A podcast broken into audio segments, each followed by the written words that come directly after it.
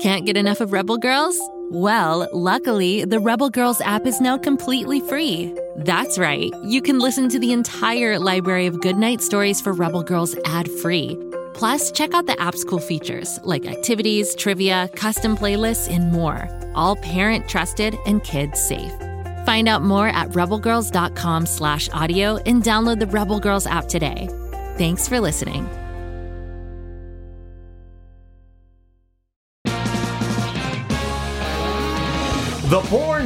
A fantasy musical podcast suitable for all ages, brought to you by Fool and Scholar Productions. Follow Nathaniel the Boar Knight and the friends he meets along his journey as he's bitten by a wereman and must break the curse before the full moon.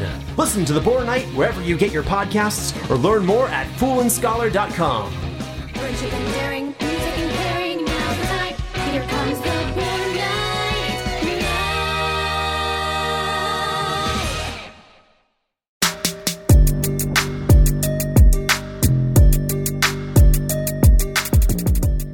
Hello there, once again, R.L. Stine Story Club members. I'm Ivy, the ghostiest host, and keeper of those strange and spooky tales from the hidden vault of R.L. Stine. Today is another chilling tale. This technological terror fest, Story Club members, might make you come apart at the seams. It's one I call Smart House. Pal will keep you out of trouble, Mr. Allen said. Be in bed by 10 when we return. Good night, kids. Mr. and Mrs. Allen left for the award ceremony dinner. Jason and Nissa Allen were home alone. Well, not quite alone. PAL, the personal automated lifestyle program, kept everything in the house running smoothly.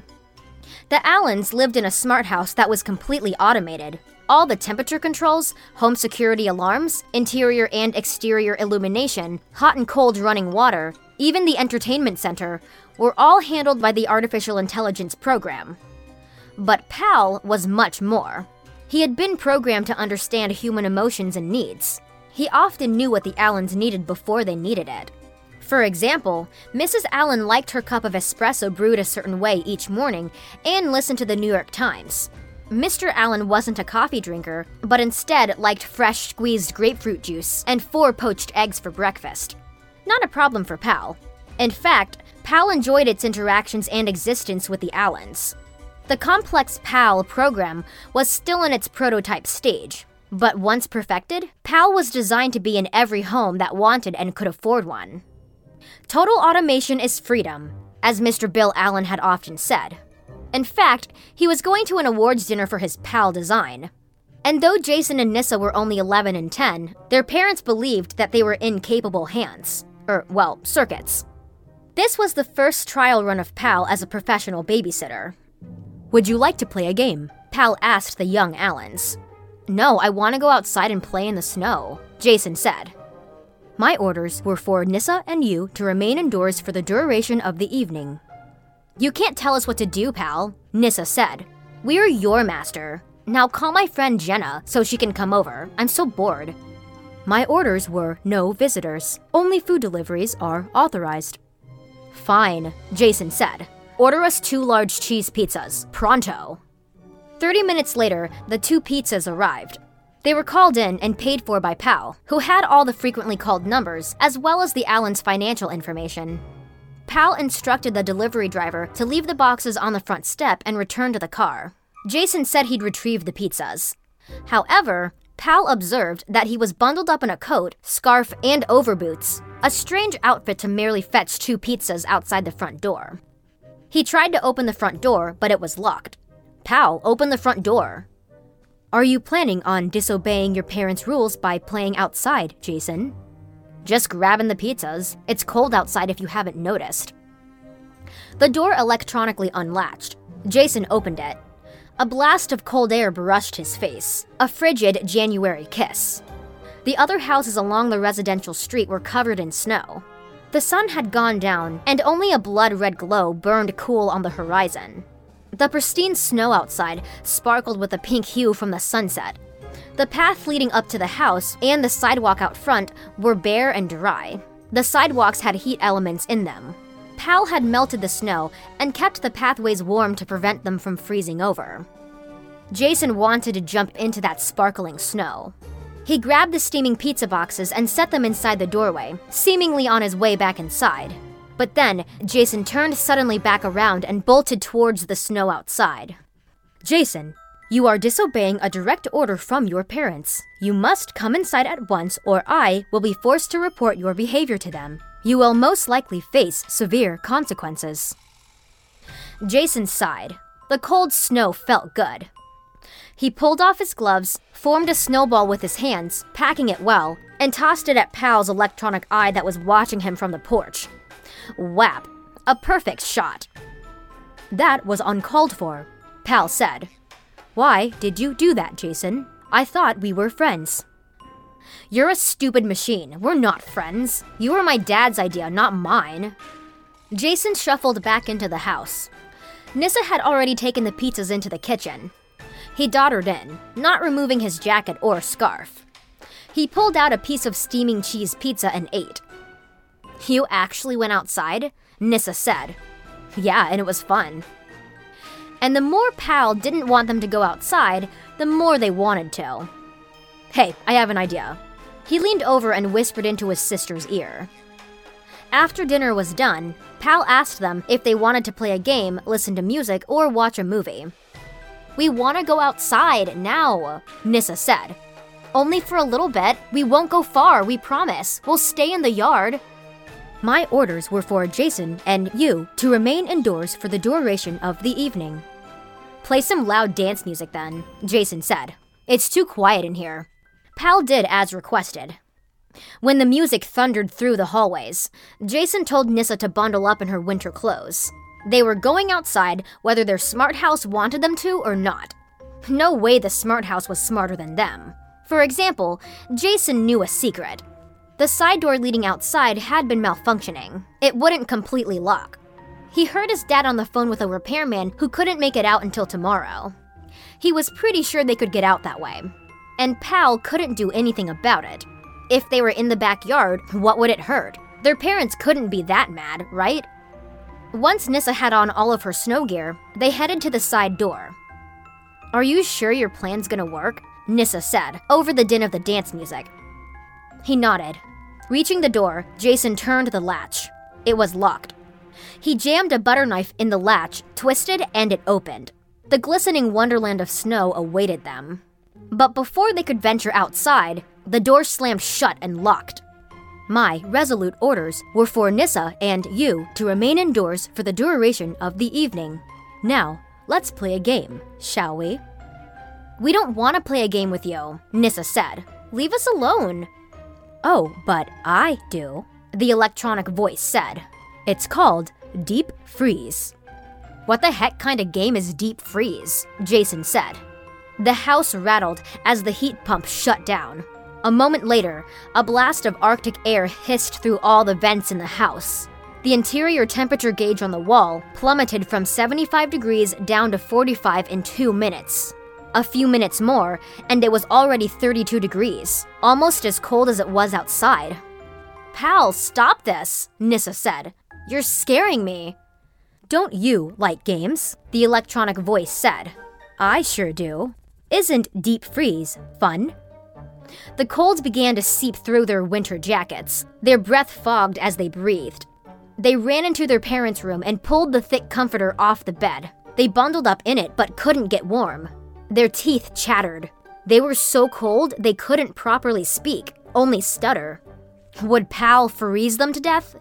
If this deep freeze was a game, it wasn't a very fun one. They were losing, big time. The door clicked open. Why is it freezing in here? Mr. Allen said, his teeth chattering. That techie tale got a little nippy for my tastes. On icy winter nights, I prefer sitting in front of a crackling fireplace with my toy poodle, Spike, sleeping on my feet. And maybe watch some sunny beach videos. Maybe next time, Jason and Nissa might do what their parents asked. It was for their safety after all. And I guess they did learn that you can't outsmart a smart house.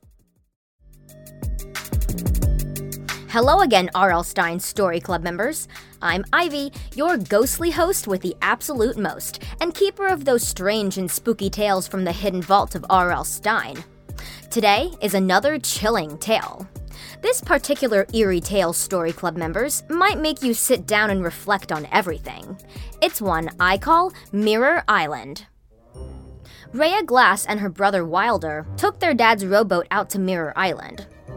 The little island is smack in the middle of Mirror Lake, which is aptly named as its placid water is smooth and clear, just like a mirror. A light mist had rolled over the waters as Wilder rowed the two of them out to Mirror Island. Their dad had let them go as long as they wore their life jackets and were back within the hour. Mirror Island was small, only about a quarter mile in circumference. A rock formation towered in the middle of the island, surrounded by pine trees. Rhea studied it as their boat drew nearer. It reminded Rhea of a great medieval stone castle. As the September sun was setting in the west, the shadowy structure of rocks took on a more menacing appearance than it had earlier in the day.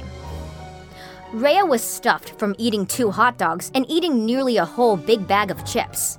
She didn't mind sitting back and letting her older brother Wilder do all the work. He told her emphatically that she was rowing on the way back. Rhea said no way, that they'd flip a coin for it. The bow of the boat struck the rocky beach, the water lapped gently against the sides of the boat. Rhea and Wilder had come up here with their parents for Labor Day weekend. Monday would be school, and Rhea wasn't looking forward to it. She wanted the summer to last forever. Back in June, when school let out, it had seemed like summer vacation would last a thousand years.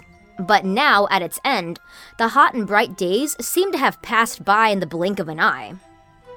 Rhea snapped some selfies of her and Wilder in front of Castle Rock, as it was often referred to.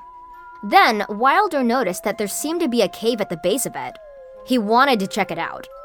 No way, Rhea said. What if there are like bears and mountain lions living in there? It's an island, stupid. They'd have to swim across the lake to even be here. Bears like to swim. Wilder rolled his eyes. They walked to the base of Castle Rock, and its shadow engulfed them. Well, Rhea said, at the very least, there could be bats in there. Are you gonna be chicken your entire life? This made Rhea mad. Wilder was always saying that his sister was too chicken to do things. He was one of the most popular boys in school, playing all the sports, and everyone liked him. Rhea was quieter, enjoyed doing quieter activities like games and reading, and only had a couple of friends. Wilder said she needed to get out more and face the world, stop being so afraid of it. The world was a big, scary place. Rhea was fine in her quiet space, thank you very much. They turned on the flashlights on their phones and headed inside. Wilder wanted his sister to go first, but Rhea declined. Don't be chicken to go first, she said, mocking him. I'm not scared of anything. Wilder led the way inside. The mouth of the cave had a wide opening that was easily tall enough for their passage, but as they moved through the cave, it got tighter and tighter. Rhea noticed some candy wrappers and soda cans. People had been here. It's a shame they couldn't pick up after themselves. The air grew damp and cold in the cave. Wilder wanted to keep exploring, but Rhea wanted to go back. Fine, Wilder said. Go. I'll see you outside in a few minutes. As Rhea was making her way through the darkness, she decided to stop and snap another selfie. This way, she could prove that she wasn't scared to explore the Castle Rock cave. As she brought up the camera for a pic, though, she noticed that someone stood behind her. It was her, or somebody who looked exactly like her. Even down to the same purple t shirt, jean shorts, and yellow high top sneakers she was wearing. Rhea snapped the photo, then gasped. She turned to face her doppelganger. How could this be? Who are you? I am you, her exact twin said. That's impossible. Not really, her carbon copy said. There are many of you in alternate parallel dimensions. This cave is an opening to them at certain times of the year. People come and go in this cave all the time. And sometimes, who comes out the cave isn't the same person who goes in. My dimension is terribly boring. I want to live in yours. But you can't because I'm the only Rhea Glass who lives in this one. Her twin cracked a sinister grin. Ten minutes later, Wilder found Rhea waiting for him by the boat. Looks like you're ready to go back. Yeah, Rhea said. I'm starving. Starving? How could you be starving? You ate two hot dogs and nearly a whole big bag of chips. I'll row us back, she said, changing the subject. I thought you said earlier that we'd flip a coin to see who rowed back. No, it's fine. It'll be fun. I want to. Fun? Since when is physical exercise fun for you? Are you sure you're my sister? She cracked a sinister grin. Of course I am, can't you tell? Oh, poor Rhea Glass. The real Rhea is apparently trapped in the dimension the imposter came from. And now the imposter is living in our world. Wow, creepy. I wonder what other Ivies are like in other dimensions. I mean, maybe I'm a game show host or a world checkers champion. Who knows though? Thankfully, devoted listeners, I'm me, and I'm not going anywhere near Mirror Island just in case. I don't want an Ivy doppelganger coming after my job.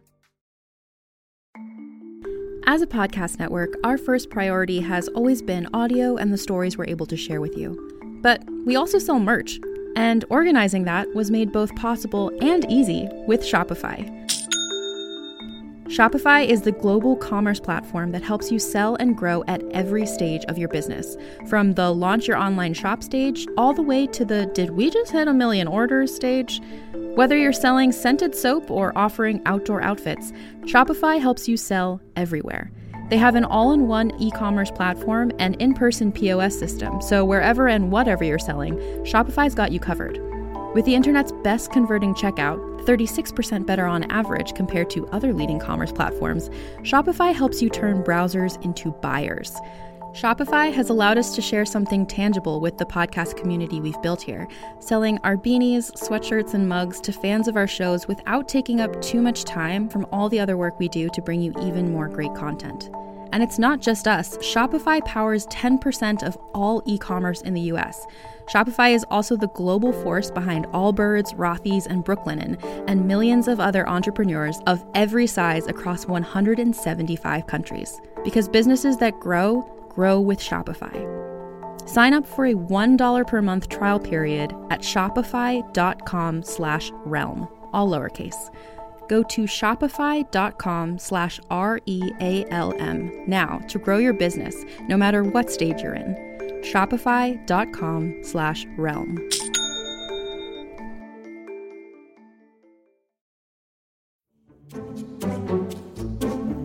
Do you like to laugh? Ah, who am I kidding? Who doesn't like to laugh? So, okay, if you love to laugh, you'll love Don't Break the Rules. It's a hilarious comedy improv podcast where the voice actors make up their lines on the spot and try to be the only actor who doesn't break the rules. These talented actors are great at coming up with silly scenes and stories when they follow the rules for the episode. And it gets even sillier when they accidentally break the rules. The stories are guided by suggestions from kids like you, and the episodes feature laughs, burps, and the occasional unicorn. So if you'd like to giggle and play along, be sure to listen to Don't Break the Rules wherever you listen to podcasts.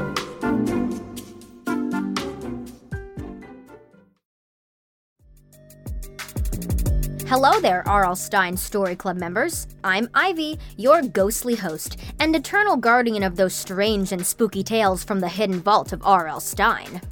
Today is another chilling tale. This not so funny tale, Story Club members, might take the fun out of your day. It's one I call The Fears of a Clown. There's nothing scarier than a clown after midnight. What are you talking about? Tim asked. Something I once heard, said Vincent, Tim's best friend, as they were having lunch at his house. And in your case, I'd say that's probably true. Tim munched a few more potato chips. He wasn't even going to dignify what Vincent said with a response.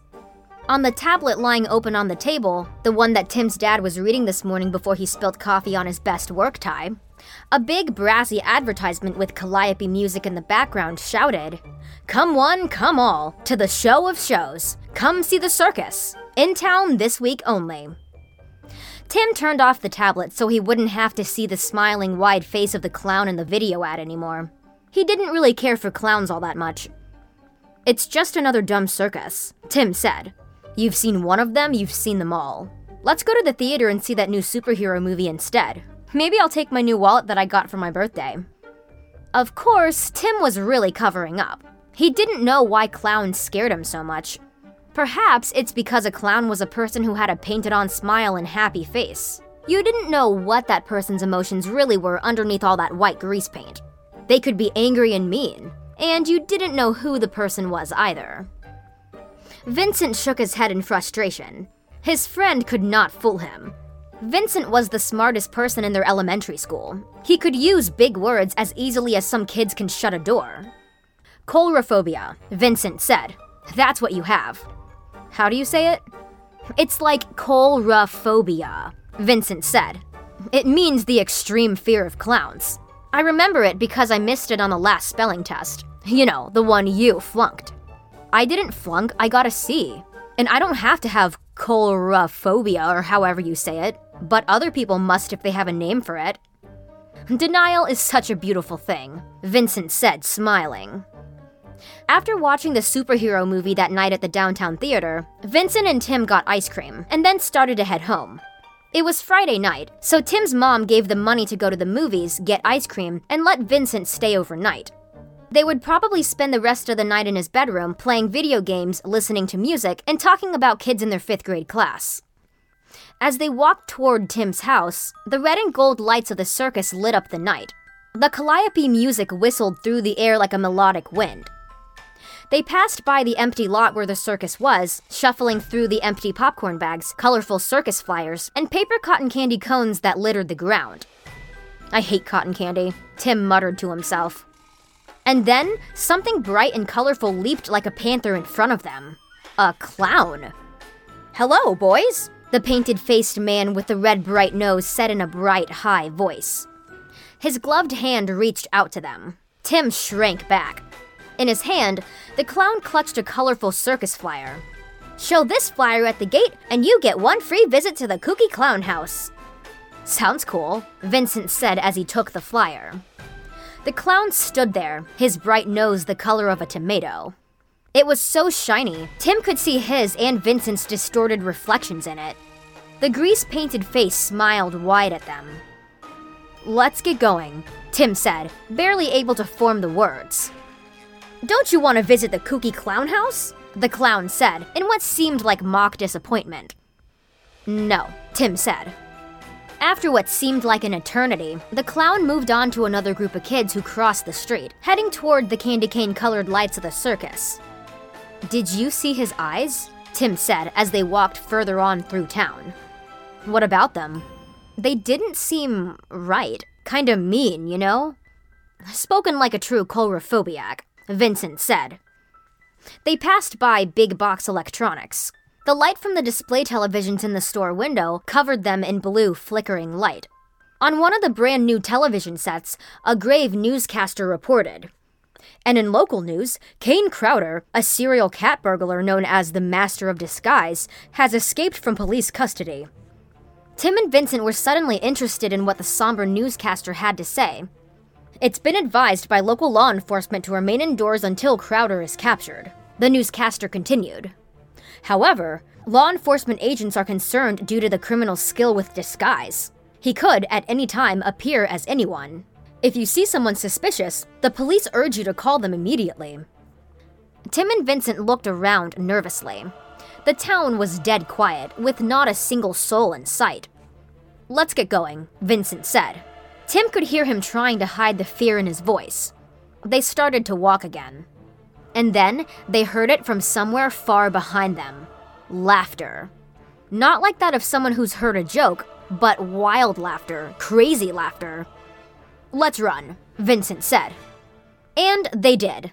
They ran so fast that Tim thought his chest was going to explode. He gasped at the night air and his small feet pounded on the sidewalk. They heard the crazy laughing again, closer this time, and they ran faster. Slam! Tim closed and locked the door to the house safe. He wished his mom and dad were home, but they'd gone out to some party his dad's work was hosting. Tim would have felt much safer with them there. He then noticed that his new wallet was gone. He must have dropped it running. There was no way Tim was gonna go back outside to look for it, at least not tonight. Let's hang out in your room, Vincent said. Sounds good. After grabbing some snacks, they headed toward Tim's room. They snickered to themselves, realizing how silly they'd been earlier. There wasn't any crazy laughing, they assured each other. It was just their imaginations running wild. Poof! Tim snapped on the light to his bedroom, but it blew out. In a flash, the room went dark again, but it was light enough to see. A clown peered in Tim's open window, his bright nose the color of a tomato. The circus clown with the mean looking eyes. Hello, boys, the painted faced man said with a high pitched voice. His hand reached out at them. He was holding Tim's wallet. You dropped this. Okay, maybe the Kane Crowder guy was being nice in returning Tim's wallet. I mean, if he was truly a cat burglar, wouldn't he have just absconded with it? Though I doubt Tim had much of a fortune in there anyway. For me, I don't like pictures of clowns or clowns in movies or clowns as a concept, so I'm with Tim on this one. Call me coulrophobic too. Just don't call me late for a good time. Because, after all, I'm always up for some fun. And I know you are too, my devoted listeners. That's why I want to remind you that the good times don't have to stop with my spectacular stories each day. Head over to GoKidGo.com anytime to check out other incredible shows like Bobby Wonder, Lucy Well, and Floozeville. Or, if you're just feeling a tad too scared to turn off the light after R.L. Stine's Story Club, then check out Story Train. I'm pretty tough to scare, obviously, but even I take a ride on the story train to calm down after a chilling tale. Here's to choo choosing your peace of mind before bedtime. Meet you back here tomorrow for another terrifying episode of R.L. Stine's Story Club, because every Story Club member needs a little scare every day. Ivy out.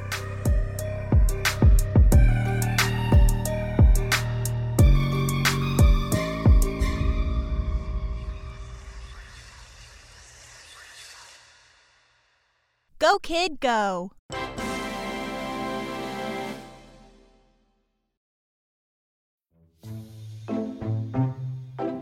Food is an important part of our lives. Not only do we need it to be strong and healthy, but it can be a way we connect with others, like when you're sitting around the dinner table with friends or family. So, what happens when someone commits a food crime? Food crimes are things like sneaking Halloween candy before school with a sibling, or making dessert that only you like, even when the whole family was looking forward to dessert. There are two sides to every story, so when a food crime is committed, we simply have to hear the whole truth. And in the show Food Crimes, you can listen as real kids bring their real stories to the food court. They explain the crime in question and make their case to the judge. So if you'd like to see if justice is served, be sure to listen to Food Crimes wherever you listen to podcasts.